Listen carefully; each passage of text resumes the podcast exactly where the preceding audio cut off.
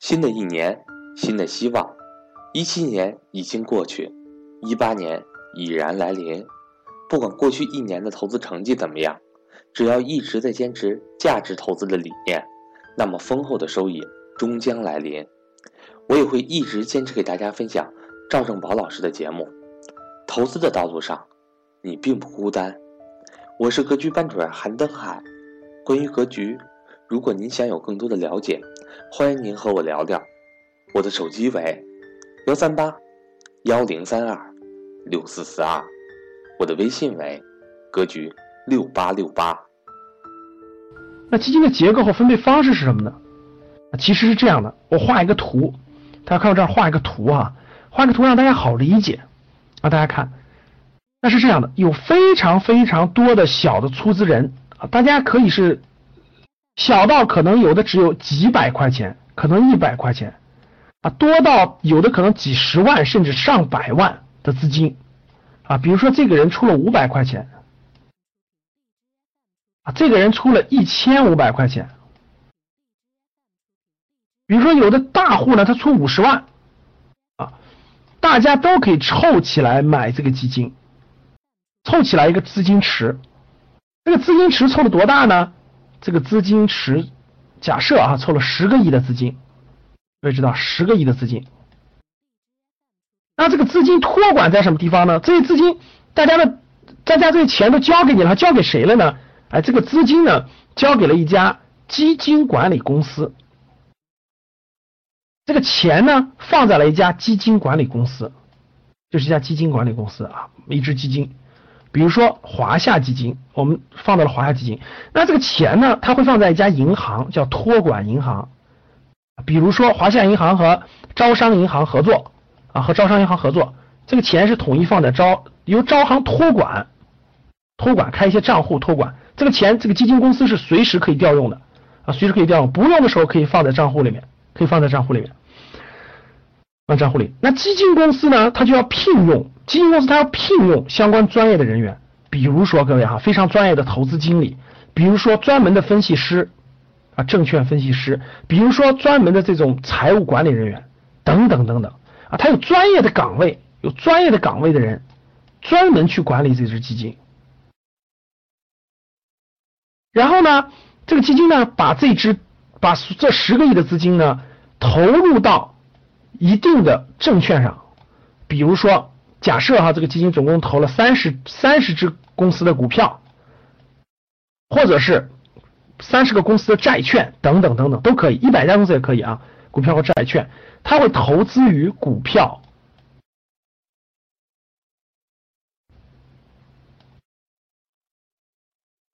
或者是债券。它的结构就这样一个结构啊，大家明白这样一个结构啊，从小钱，从这么小的小钱，然后通过基金的发行聚集起来一个大钱，这个大钱呢归一个基金公司管理，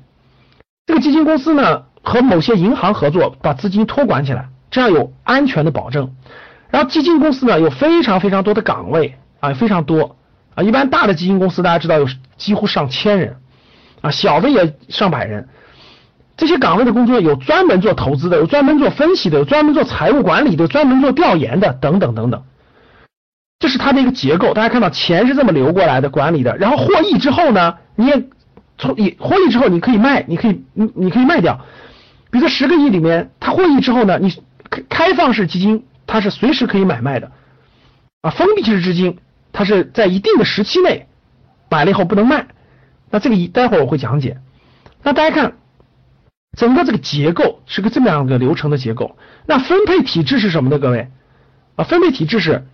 基金需要收取所有出资人百分之二的管理费，就整个这个基金啊，它要收取出资人出资整个这个资金里的百分之二是它的管理费，呃，这个这个这个基金的管理费。这百分之二，假设你出资一万块钱，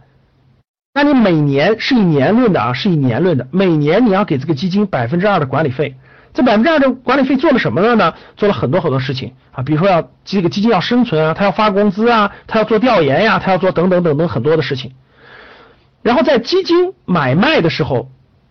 购买或者是赎回的时候，它还有一笔叫做这个这个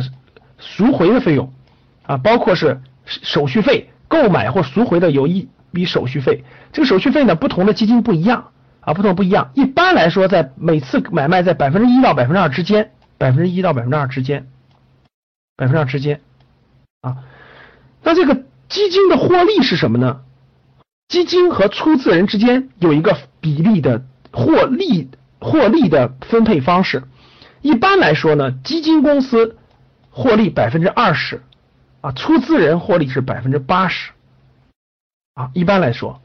这是一个平均情况啊。那呃，具体到不同的基金，具体到不同的私募还是公募，保本基金还是债券基金，它还有很大的差异。但是大致大家知道这个有一个分配比例。基金假设这个十个亿的基金用运作一年之后，运作一年之后，这个基金呢获利了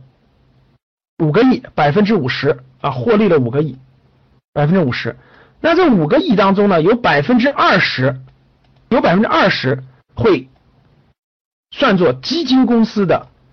收益，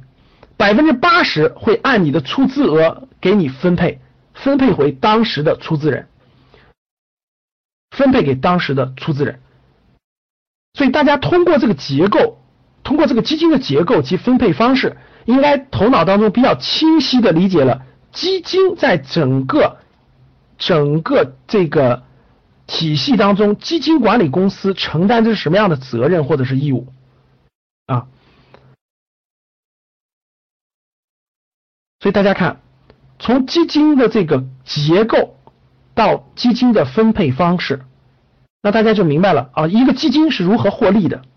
啊，一个基金有哪些手续费，有哪些赎回的费用，那一个出资人在整个这个体系当中是一个什么样的环节？那大家就知道了，出资人他需要付一定的管理费用，付一定的手续费用啊，获利的时候呢，有百分之八十的获利是归出资人的，